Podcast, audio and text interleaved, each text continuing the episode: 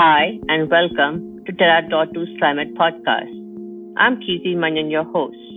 Did you know we are in the midst of launching several short term courses?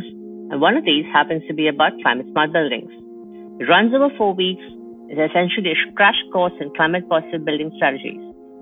From existing building operations to new construction, learn how regenerative practices can boost health, enhance productivity, save money, amplify resilience, and fight climate change. We have a special guest host today, Dr. Kamal Kapadia, who's co-founder at Terra.do. Dr. Kamal Kapadia has 22 years of work, research, and teaching experience in the fields of climate change, clean energy, and sustainable development. She has taught on climate change at the University of California, Berkeley, and at the Environmental Change Institute, University of Oxford. Our second guest of the year is Micah Lang, who's catalyzing the zero carbon transition as Senior Green Building Planner at the City of Vancouver. Micah is a climate change and sustainability professional with great expertise in green building policy, local climate change mitigation strategies, greenhouse gas quantification and inventory protocol, sustainable development, with water and wastewater access in North America, Latin America, Africa, and South Asia. Micah holds an MS in Energy and Resources from the University of California, Berkeley. One fun fact Kamal and Micah are old friends and housemates from their Berkeley days. Over to you, Kamal. All right. So I am delighted to be here with Micah, who, as Kirti just mentioned, not only is he an expert in green buildings and climate action more generally, but he's also a really dear friend and an old housemate from a long time ago. And I'm going to actually start with just a little personal anecdote from the time that my husband Matthias and Micah and I lived together in Berkeley, because Micah is well known as an expert on green buildings. But what people don't know about him is that he also uh, knows a fair bit about electrification of vehicles and electrification of transport. And he knows this in a very personal way because when we lived together in Berkeley, he bought a very old car and he decided to personally convert the car over to an electric car. And so we had the fun experience of living with him while he was tinkering with his car and trying to figure out how to convert it from fossil fuel run vehicle to an electric vehicle. So, yeah, on that note, I'm going to jump right into the questions. So, welcome, Micah. Really great to have you with us. Thanks so much for having me. Great to talk to you, Kamal. So I'm going to just start with a general question about your background. And so just tell us a little bit about yourself and your journey to this current moment. Before I jump in, I also wanted just to say happy Martin Luther King Jr. Day, which is a national holiday in the United States. And just to acknowledge that what a messed up and trying situation the United States is in right now, and that it's great to celebrate someone so important and transformational in U.S. history like Martin Luther King Jr. and uh, try and aspire to his ideals and what he was able to accomplish. And that's the type of transformation that we find ourselves needing right now today. So, anyways, how are you and your family doing, Kamal? Before I start talking about myself. Thanks for asking, Micah. We are all doing well. We are grateful to be doing well in this really trying time, as you mentioned, in the United States. How are you doing and how is your family?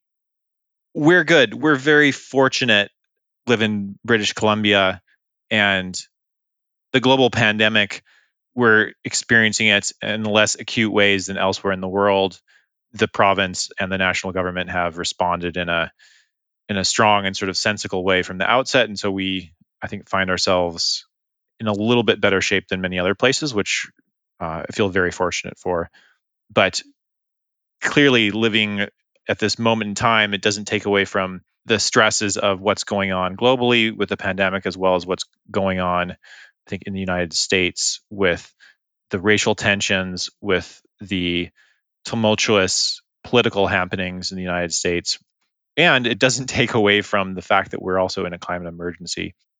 This current moment that we find ourselves in, this moment in human history, you know, I sense it's the beginning of a turning point. I'm going to try and put a an optimistic spin on it. I mean, we are not going to bend the trajectory of global emissions and environmental destruction, nor are we going to be able to end systemic racism and increasing equality and corporate power and erosion of democratic institutions without some sort of large, widespread global change in consciousness. And it might take some really negative and bad and powerful events for that to come about. And hopefully, we're at a turning point. We're beginning that turning point now. And I'll come back to that in a moment.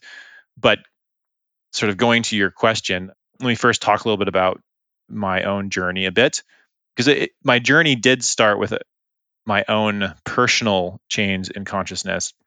And so going back in time, pre-teen years, growing up in a family that enjoyed the outdoors, living in western Montana, I was very aware of the environment and how wonderful it was to spend time in the natural world.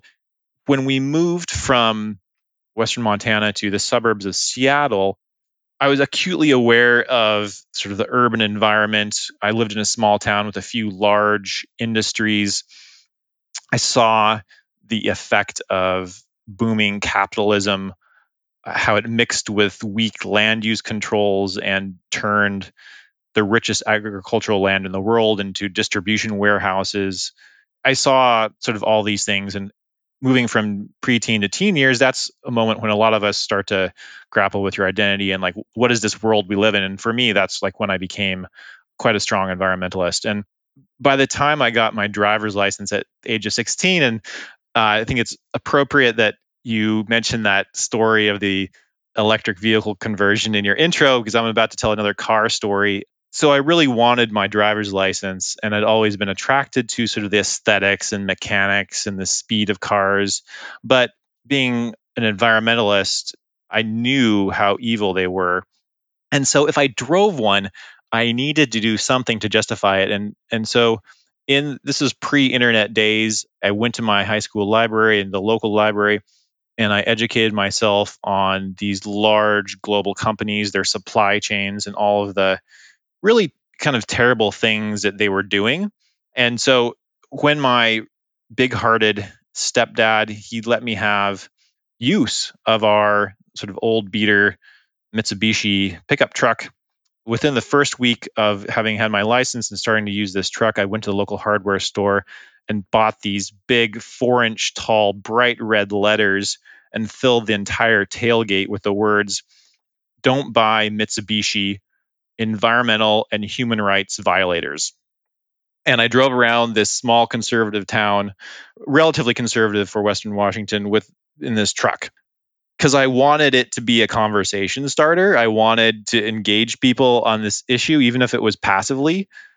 And to be frank, most people I think just thought I was crazy and they didn't talk to me. But certainly at my high school, it started conversations and of people I interacted with at my after school job. And so there has to be something to kind of shake people out of their complacency and out of the the comfort that they're in. And for me, it was a number of small things that led to this sort of observing the world around me and then educating myself on like what was happening. I think it it takes bigger events to shake people out of what for many people is a comfortable life. I mean, there's been a few of those in my lifetime. And Kamal, I imagine for you, it was probably was it the Union Carbide gas strategy in Bhopal? Did that have a similar effect? Yeah, thanks for asking, Micah. Yeah, I that was actually a really big wake up call for me. And interestingly, I was aware of this issue in India, but I actually had to leave India and I was in the United States when I really started digging in deeper and learning more. And I, I would say that was like a really big turning point for me in terms of understanding global justice issues and environmental justice. And it turned me onto those topics and I went much deeper into them in my PhD. And just for context, the Union Carbide tragedy was a major environmental disaster that took place in India in the 1980s and have had very long lasting effects and involved a US corporation operating in India. And thousands of people died in the tragedy, and there's been ongoing environmental effects due to that, even up to today. So, yeah, you're, you're totally right. I mean, I, I really love what you said about these kind of big events being transition moments for all of us. And I just want to sort of bring it back to green buildings. And if you could just tell us a little bit more about sort of how you went from your Mitsubishi activism to the position you hold today as senior green building planner at the city of Vancouver. Sure. So I've always seen myself as someone who's working for environmental change and really interested in environmental justice issues first and sort of the the intersection of people and the environment that they live in and even though I was have been aware of and really concerned about global warming and global climate change for a long time now, I didn't like to lead with that as a topic because for most people that you interact with and engage with, it was just too abstract to talk about global climate change. They didn't know what it meant, they didn't know how it impacted their lives. That, of course, has changed now. But before I, I wanted to engage on more specific or local issues. And so water was a major theme mm-hmm. in, earlier in my career and during graduate school, looking at the intersection of water, the environment, sort of large global changes that were happening and how that's, that's impacting people's lives during that kind of special magical bubble years of graduate school when you're exploring the world and trying to figure out what you want to do uh, much simpler times i must say looking back. I wanted to get more involved in some things you know local to me in north america and the community that i was living in at the time and an opportunity got came up to work on local climate action with cities and metropolitan governments and i sort of dove feet first into that world which really was quite rewarding. And it was it was something that I'd not been involved in previously, but that led to taking a bit of a meandering path that led to my current role up in Vancouver, British Columbia, working for the government here, for the city government, focusing on green building policy. And really, I've, I've become a, a green building policy expert just in the last six years, where I've focused in my current position. And I think yeah, in a moment I can get into the you know what's unique and powerful and important about green buildings right now. But the journey was a bit meandering.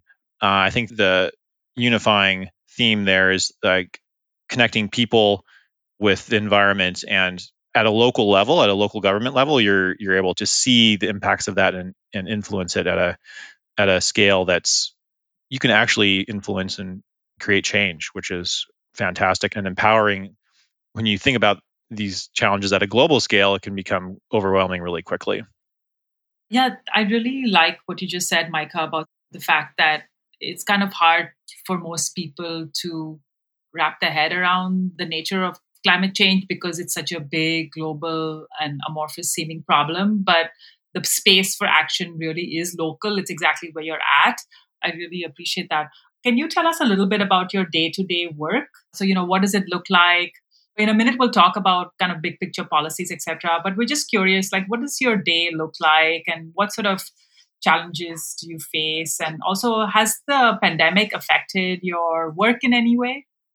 The pandemic has absolutely impacted my work and i think the challenge right now the new imperative that we're presented with is to think plan and act in a way that addresses the three global emergencies we are facing. As policymakers, you can't split issues right now. You have communities that are really struggling economically. You have racial tensions at an all time high.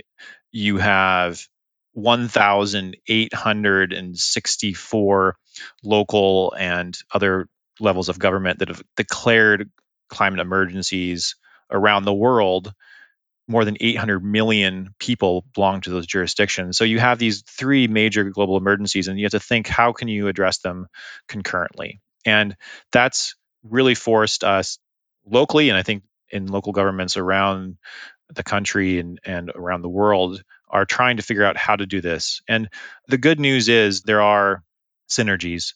There's a lot of good news stories about how you can use incentive programs and building codes and land use tools to spur economic growth, to spur spending in areas that's going to make our buildings better. They're going to make them more resilient.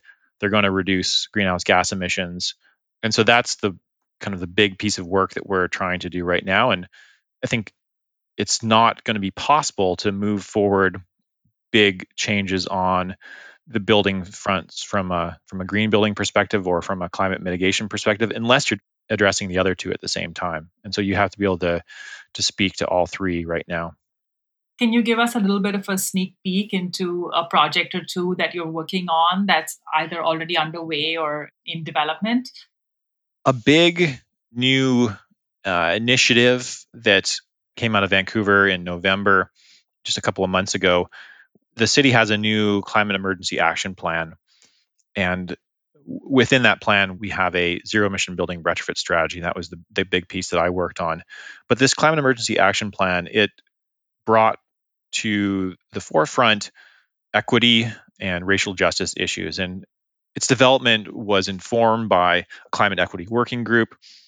And we're undertaking some work this year to formalize a climate justice charter that's going to guide work that the city is going to be doing going forward. And there's a lot of intersectional sort of cross-cutting issues that we're trying to deal with right now. One of the issues that is most acute is affordability in our city and this is a problem in many cities in North America. And so trying to think about what does it mean for renters? What does it mean for affordability? Like how do we advance our climate mitigation efforts and address the affordability issue. And that, this is a huge challenge. And we don't have answers right now, but it's something that we're specifically looking at as we start to implement the actions that were approved as part of the climate emergency action plan and our zero emission building retrofit strategy.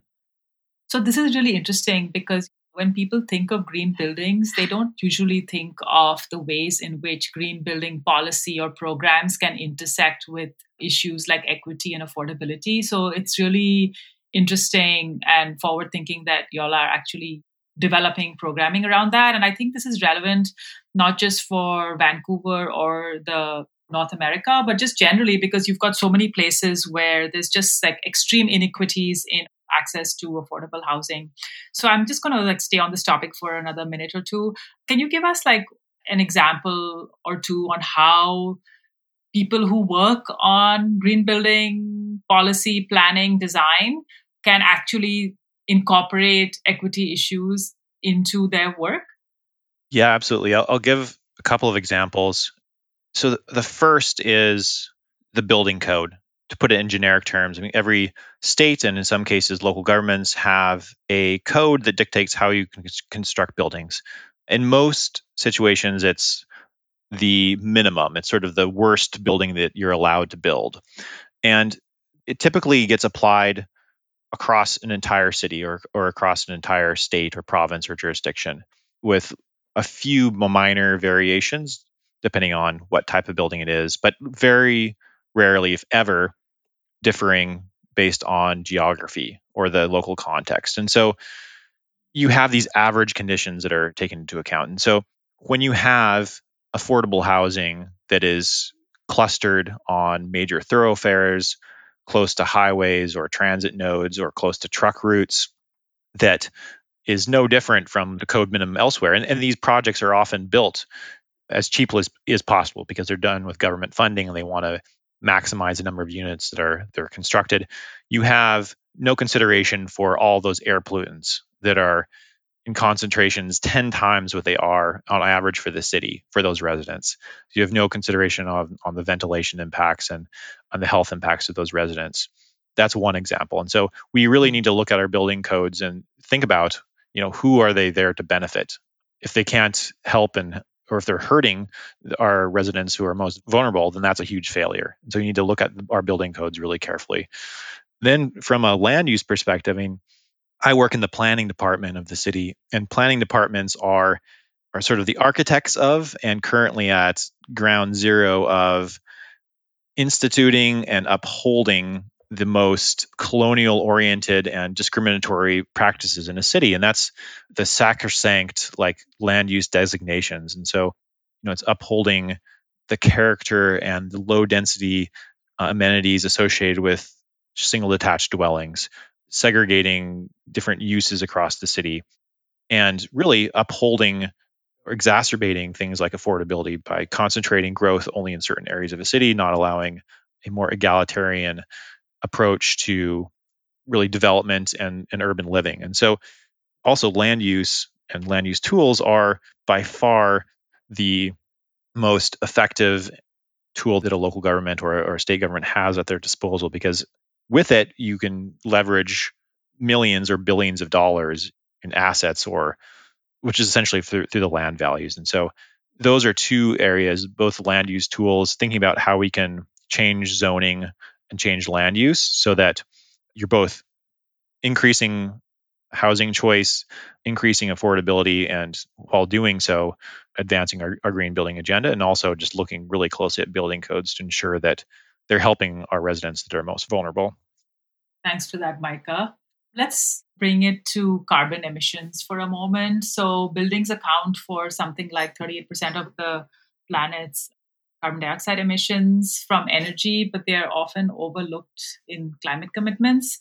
So, can you give us some examples of what, say, all the players across the building's value chain need to be doing? Just touch on like maybe two or three key interventions from a carbon reduction perspective. Yeah, there's work for everybody to do. And I'm also optimistic and really heartened by recent work by a number of groups, sort of local groups globally on this topic. There's a building decarbonization coalition focused on the state of California that integrates sort of the whole value chain of players and that's their first piece of work was to create a roadmap and now they're they're actioning that roadmap for what do owners need to do what do designers and consultants need to do what role do trades and utility companies need to play and then critically what do local state uh, or provincial and federal governments need to do. We're undertaking similar work to that in, in British Columbia. We have a building electrification roadmap that's going to roll out quite shortly. And in going through this exercise and bringing together stakeholders from all these different groups, it's really becomes clear that everyone needs to play a role. So, starting at the top, the money comes from the states and the federal government. So, that money come in the form of incentives to drive consumers towards products, specific products like heat pumps. You've got the power of taxes, whether it's tax breaks or tax incentives to, to, for those types of investments. And then you also have the building codes. So they often originate at the state or the federal level. And so those pieces are critical. Moving over to the utilities, like there's a lot of barriers currently in place to electrify our buildings, and electrification is what we need to do. Like that needs to be the focus. And so utilities can do a lot of work to remove costs, to remove complexity in the process for electrifying more of the end uses within buildings. And then there's a lot of things that that an owner can do who's interested in doing their share, interested in some of the new technologies. There's a lot of things that they can be asking of their consultants, asking of their trades. And in most situations, you can find a solution that works, even in the face of some of the the barriers that, that might exist in the building code or some of the the financial barriers, there's often always a building specific solution that's going to significantly reduce your greenhouse gas emissions as well as beneficial to that owner and the residents or the, the occupants in that building in the long term. That's great, Micah. It's great to hear that there's just a role for everybody to play. I'm curious if you have faced in your own work any particular challenges. Like, are there sectors that you work with or just particular policies that just seem harder to implement? And what those challenges are and how you are going about dealing with them? The some of the greatest challenge is working collaboratively with and between the large bureaucratic organizations, sort of namely state or provincial government, the utilities, and then the local government or the cities. Like those are players that really do need to be coordinated and to work well together. They need to be at the table together. They need to be on the same using the same play sheet for how they're going to reduce emissions in the built environment and be on the same page about what are the barriers that are trying to be removed. And that often involves looking at changing policies or changing financial drivers or incentives that are cross cutting, that are bigger than just the issue at hand. And that requires dedication from an organizational perspective and commitment to this process and sort of trust as well that this work is being done in good faith and that you have a, a willing and able partner. And so going back to the climate emergency declarations and the fact that so many levels of government and governments around the world have have recognized this that's huge because it's normalizing the fact that we need to invest significant public resources to address these challenges and that is opening the door for these collaborations between organizations that typically might find it more difficult to work together on such a daunting challenge or issue.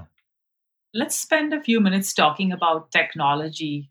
So, can you just tell us a little bit about some technologies that are just enabling the transitions for green buildings right now? And are there sort of particular things in the pipeline or even just currently on the market that you're particularly excited about that just seem to offer a lot of hope for the transition? There's a lot of really exciting and interesting technology innovation and development that's happening in the green building world right now. There's a lot of interesting work and exciting work going on the building envelope side, building ventilation side, as well as the mechanical systems on the heating side. I'll start with the envelope uh, or the you know the walls, the windows, the doors of buildings. Going back a decade, or actually a little bit less than that, thinking locally where I'm at in the city of Vancouver, we realized that our buildings were really poorly performing from a thermal efficiency perspective. Like the walls and windows were just leaking heat and poorly performing in all respects. And so we looked around at opportunities for for how to fix this. And so one really important standard from a market transformation perspective that's been really influential in, in Europe and in North America as well as is the passive house standard. We reference it in our voluntary building standards for that basically incentivizes higher levels of performance for new buildings in exchange for increased density. Um, so we've we've referenced the passive house standard to that effect, and it's seen huge market uptake as a result. And that's the most important thing for new construction is is reduce the thermal demand for energy for heating first, and then you can figure out how you're going to provide that energy as a second point because that envelope should last 60 years if it's well constructed and it's what sort of the starting point for a building in terms of its performance. So you have to get that right first. There's been a lot of new technologies around Windows, innovations in how you build wall assemblies. And this is also a great news story from a local economic development because many of these products, in order to be implemented cost effectively in a building have to be manufactured within the region because it's expensive and cumbersome to ship windows and wall assemblies and other things long distances. And so we've seen a huge boom to the local window manufacturing industry locally, as has been the case in other places in North America, as they've there's been increased interest and uptake of of passive house or of passive building technologies. So that's been a, a really a good news story maybe just speaking briefly on the mechanical side, heat pumps are super important. Basically, a heat pump is a device that moves uh, heat energy from one side of a partition to another. And so in the summer, you can use it to one to cool your building for space heat. Uh, winter, you can use it to heat it. And they operate at efficiencies or in other in the mechanical engineering world, uh, the coefficient of performance of of greater than one or greater than 100%. And so you have both a huge gain in efficiency, but also as they're run off of electricity, most commonly, a shift away from the more carbon intensive heating sources uh, in North America. In Vancouver, certainly the case. Many buildings, the majority of buildings, are heated by natural gas, which is really problematic from a climate perspective. It's problematic because it leaks. There's tons of emissions that happen from its extraction. It leaks in its distribution. It leaks when it's stored. It leaks in buildings and homes, which is in many cases not accounted for in the greenhouse gas inventories. And then, of course, when you combust it as well, it, it produces emissions. Uh, and so there's a lot of work to do in many parts of the world and regionally as well to reduce the carbon intensity of the electricity grid, but we need to, in some instances, compartmentalize or break up the problem. And so in British Columbia, we're fortunate to have a very low greenhouse gas intensity for our electricity grid because of a lot of legacy large hydroelectric facilities. But the innovation in, in heat pump design technology helps accelerate that and helps enable that because you're able to reduce the consumption of electricity through having greater and greater efficiency pieces of equipment that come in more sizes and more are appropriate for a wide range of different applications. And so initially what you might have seen just on sort of two ends of the spectrum, like little units that were appropriate for heating like a single room and like really, really big units that are designed for large office building. Now we're starting to see units come into our market that are appropriate for many more different types of applications. And as their market share grows, the, the costs come down as well. And so that's another really key piece for enabling this this low carbon transition. Wow, that's a lot of new exciting technology coming on the market. One of the things that really struck me as you were speaking was this aspect of the fact that retrofitting or green buildings actually really stimulates the local economy by creating all this local manufacturing.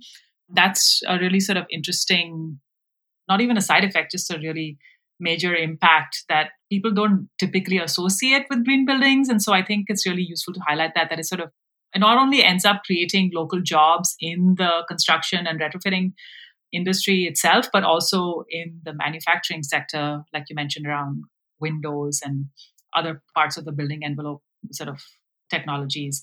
Uh, so just kind of staying on this topic again, since you know we touched on equity a few times, and you know trying to sort of take a global perspective now, say in places where governments may not have a lot of money or uh, people there's a, there's a lot of poor people concentrated in in cities are there interesting and innovative ways of financing these kinds of new types of green buildings and uh, retrofits that you've seen or noticed that have more global relevance as well? Yeah, there's a lot of examples of effective financial tools that are out there. And this is actually a space that we're going to be investing some time ourselves here in the British Columbia and the greater Vancouver region to roll out. I would say we're behind many places in terms of financial tools, but it's there's a lot of promising examples to point to globally. I think an innovation that originated in, in North America was the property assessed financing, and this is this has been really effective for both commercial buildings as well as residential buildings, where the local government plays a role so that they step in and attach the debt associated with energy upgrade projects to the property tax bill, which allows a much longer payback period for investment and also ensures really low interest rates because the borrowing ability of, of local governments, they're able to access much lower interest rates than an individual would. And so this has been really effective, I think, in multiple places in the United States. It's been quite effective for in, on the commercial side in class sort of B and C office buildings and other kind of small to mid-size commercial buildings where they might not have the same access to credit as the sort of the big players do and it also eliminates the really important barrier of the fact that in most commercial lease situations the tenant who's paying for the energy and so there's this split incentive that exists because of that where the owner is investing in the building but it's the tenant or the lessee who is paying the energy bill. And so by taking that financing off book, putting it on the property tax, as well as allowing it, and because in most lease situations, the tenant is paying a part of that property tax bill, and that's that's the structure of most commercial leases, then you've eliminated that that split incentive as well. And so it's become a really powerful tool from that perspective. There's also been a lot of success, and this is more so in Europe, but there's growing interest. And I think a program is about to be launched here in Canada on much larger scale financing where uh, federal or central governments play a role, where they aggregate hundreds or thousands of projects together. They're able to use access super low financing rates and also working at scale, they're able to basically turn these into assets that can then be sold to investors. Financial resources are limited, but if you're able to get the investment world interested in these and turn it into a financial product, you've eliminated that barrier as well. And so there's a number of national scale energy retrofit initiatives that have taken place in European countries through the European Investment Bank. The Canadian government just announced a program that's going to be run through the Canada Infrastructure Bank that's focused on commercial buildings that's going to be on the order of $1 billion focused on retrofits and utilizing a similar approach. And so there's things that can take that are interesting that are taking place across the whole spectrum of scale from individual building, an individual homeowner getting a loan on their property tax bill, all the way up to sort of national level programs. And this is really important because if you're going to drive change, you need to be sending the right financial signals. And this work is critical to do initially because you need to change the market. Like you need to put in place the signals so that the market is going to evolve, it's going to become mature, and then you need the codes and the standards. Those are critical as well. And so you can't just choose one or the other. You need to have an approach that has the financial incentives in place. You need to have the codes and standards, and then you need to also have the supporting pieces there to help both building owners understand what they need to do, how they can do it, as well as support for the trades and the industry, the folks who are going to be implementing these changes too. What I'm finding really interesting is I feel like when I started this conversation, I had a much more limited understanding of green buildings, and I'm beginning to see how this sort of lens or focus on green buildings can actually be a way of addressing some critical equity issues in cities. It's a way of generating a lot of local employment, decent livelihoods, and it's also a way of unleashing some really innovative finance in general. So, the fact that kind of states and cities and federal governments can create these sorts of green bonds and then use it uh, to basically finance green buildings and therefore it has a sort of multiplier effect on the local economy so there's a lot of interesting win-win situations that can be enabled through just this world of green buildings. Let's focus a little bit more again on Canada. The Canada Green Building Council recently released the Climate Forward report. What are some key highlights of this report that you could share that you find particularly exciting? Sure. Yeah, this follows on what you were just mentioning, Kamal, and the, and in the conversation we were just having. The report is focused on on a economic stimulus and recovery from the global pandemic that is going to have result in a significant decrease in greenhouse gas emissions from our buildings. So the report looked at okay, what would it take to reduce greenhouse gas emissions from the building sector 50% in the next decade, which is what the climate models call for. I mean, we, if we're going to be on track to avoid catastrophic climate change, we need to be reducing emissions 50% in the next decade. And so the report looked at, look, okay, for buildings, what does this mean?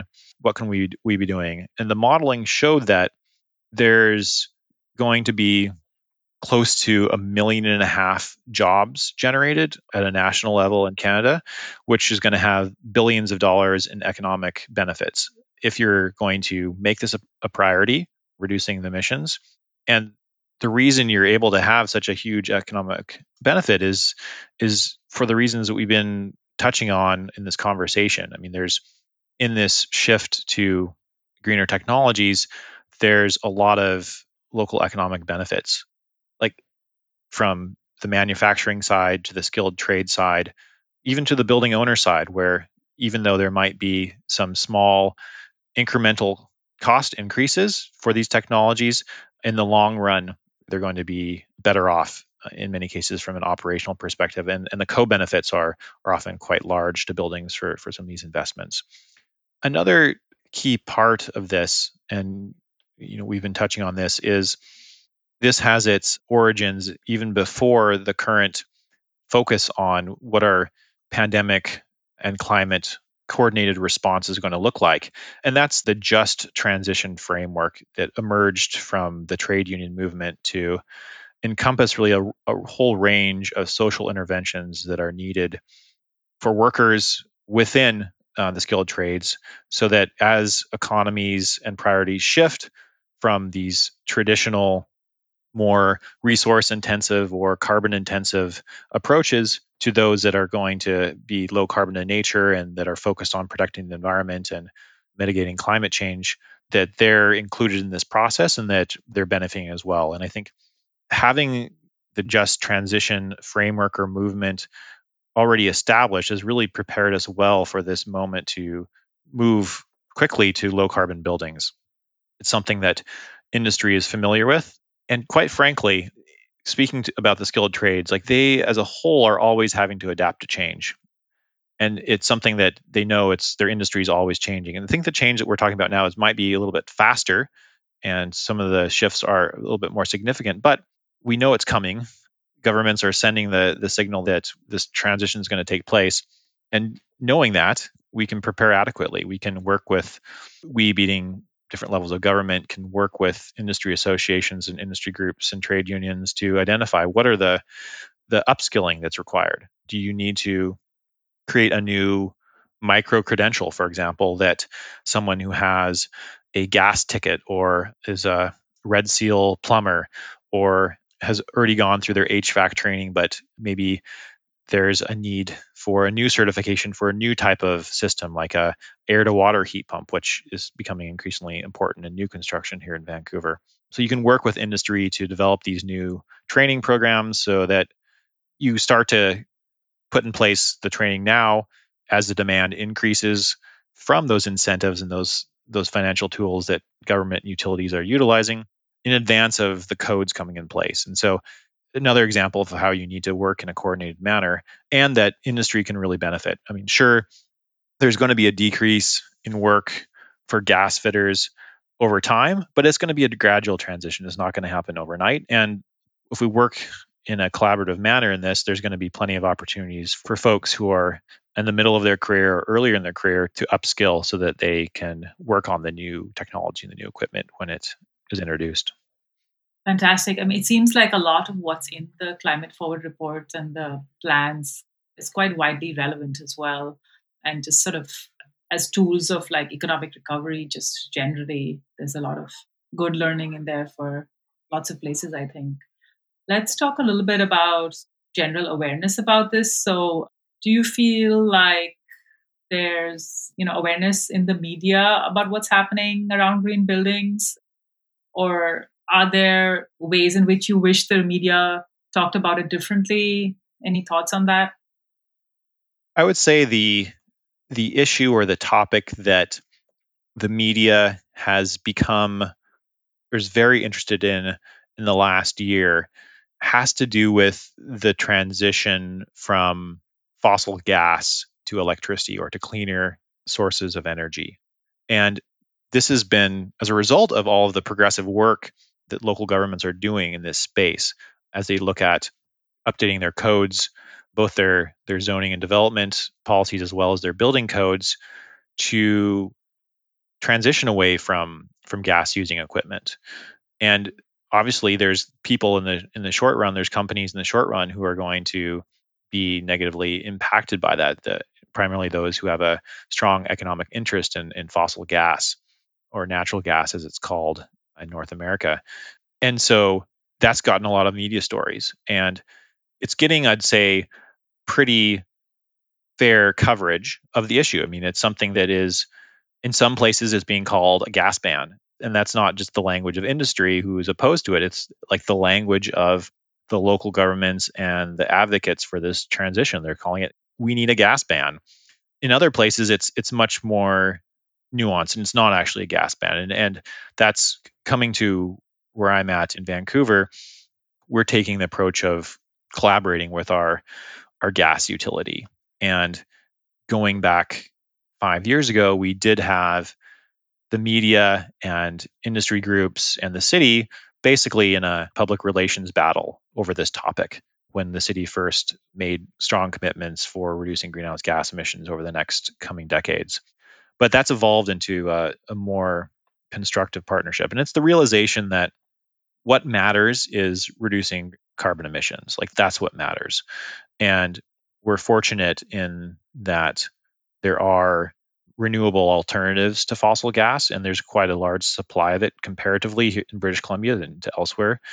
And so, if you're able to take waste methane from landfills, from dairies, from other waste sources, and incorporate that into the the gas distribution infrastructure and network, um, that significantly lowers the, the greenhouse gas impact. And so, looking at those both as a as a transition resource, as well for some specific applications where they might really need just high temperatures for for the operation in industry, it could be a long term solution as well. But the other, I think, reason why, you know, in our case, I don't think the gas ban rhetoric is helpful is that some of the most cost effective short term ways to significantly reduce greenhouse gas emissions I mean, we're talking about you know an 80% reduction at a building scale, is to go to a hybrid system where you have a heat pump that is going to be doing 90% of the work for that building. But because of the huge incremental costs to go to a larger heat pump for the coldest days of the year to cover its heating needs, it makes sense to have that gas system there and to, to provide peaking or to provide backup.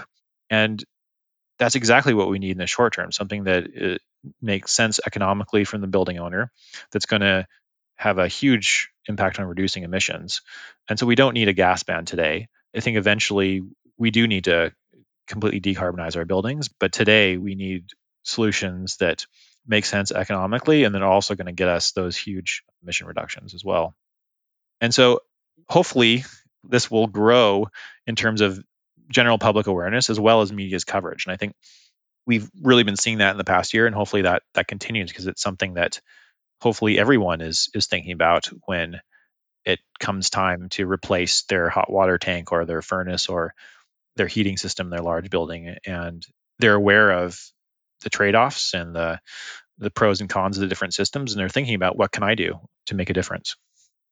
Thanks for that, Micah. And I think you make this really important point that people often miss that sometimes it's just the last 10% that's really expensive. And so you can get to that 90%, and you shouldn't let the 100% be the enemy of the 90%. And it sort of reminds me of this recent report that came out in the US, the 2035 report that was led by Amol Phadke at the Lawrence Berkeley Lab and his team, uh, where they found that for the whole electricity system in general in the US, you can get to 90% clean energy by 2035. So that's really soon. And, you know, it's a much more ambitious goal than people have been traditionally talking about. So you can get there by 2035 if you aim for 90%, and you can do it more cheaply than current rates of electricity. So you can actually reduce the cost of electricity and get to 90% clean energy. And it's that last 10% that we can sort of begin to plan for that, but we shouldn't let that be the thing that holds us up. And it seems like the same is true in, in green buildings as well. And that's just an interesting story that media could maybe emphasize a little bit more, especially as we're talking about all this infrastructure that we already have, gas infrastructure, and potentially using it as a transition for a while. I'm just going to ask one last question because I'm a little bit conscious of time.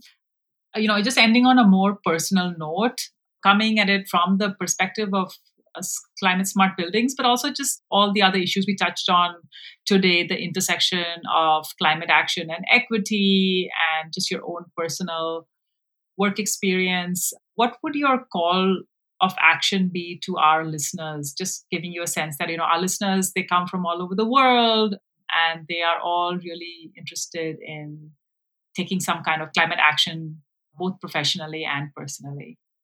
Yeah, that's a great question. I think the first half of my answer will be just to reiterate and emphasize what you just said, Kamal. I, this opportunity we have to decarbonize our built environment is one that doesn't have to be painful from an economic perspective and actually could be beneficial in many instances and and focusing on how we get these deep reductions we don't have to go to zero tomorrow we need to do something that that is going to have huge reductions and make sense for each building that we're talking about and as you mentioned getting to 80 or 90% can be cost effective whereas getting to 100% right now doesn't make sense, but we can get there eventually. And so focusing on the opportunities in the short term from a carbon reduction perspective is really important.